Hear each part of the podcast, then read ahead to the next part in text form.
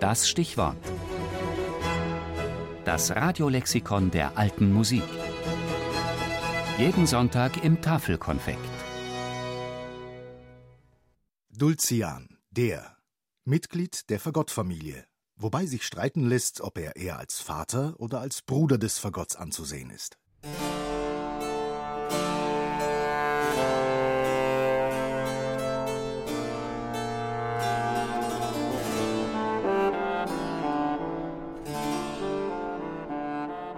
Die Familienverhältnisse bei den Fagotten sind kompliziert.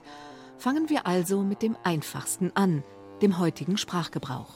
Unter einem Fagott versteht man die Instrumente der Familie, die aus vier Teilen zusammengesetzt werden. Eine Bauweise, die seit der Mitte des 17. Jahrhunderts verbreitet ist. Zuvor, aber auch noch eine Zeit lang parallel, drechselte man den Korpus aus einem einzigen Stück Holz. Ein solches Instrument nennt man heute Dulcian.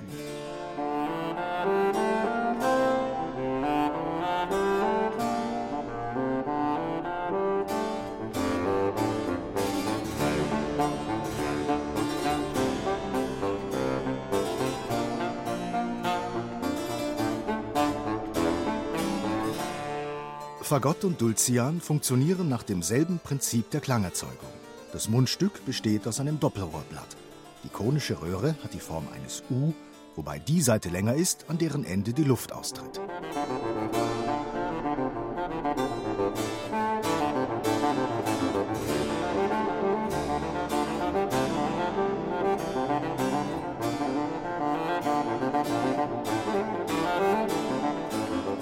Im 16. Jahrhundert waren noch die Schalmeien und Pommern die beliebtesten Doppelrohrblattinstrumente.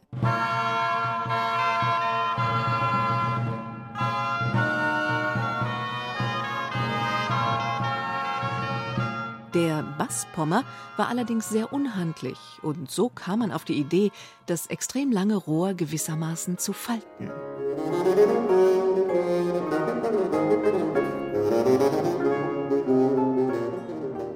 Neuen Instrument gaben die Menschen je nach Region verschiedene Namen. Fagott vom französischen Wort für Reisigbündel, Bajon, spanisch für tief, woraus die Engländer ihr Bassoon machten.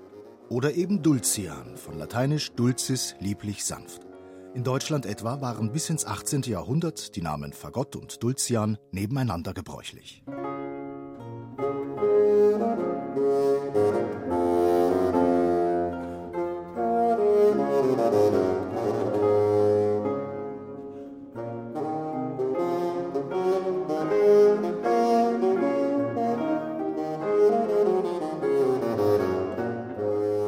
Die moderne Verwendung der Begriffe suggeriert einen linearen Verlauf vom Dulcian zum Fagott, den es so nicht gegeben hat.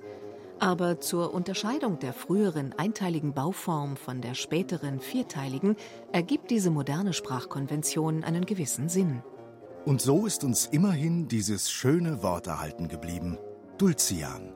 Schwingt darin nicht wesentlich mehr vom Klangcharakter des Instruments mit als bei Fagott, Bassoon und all den anderen Namen? Thank you.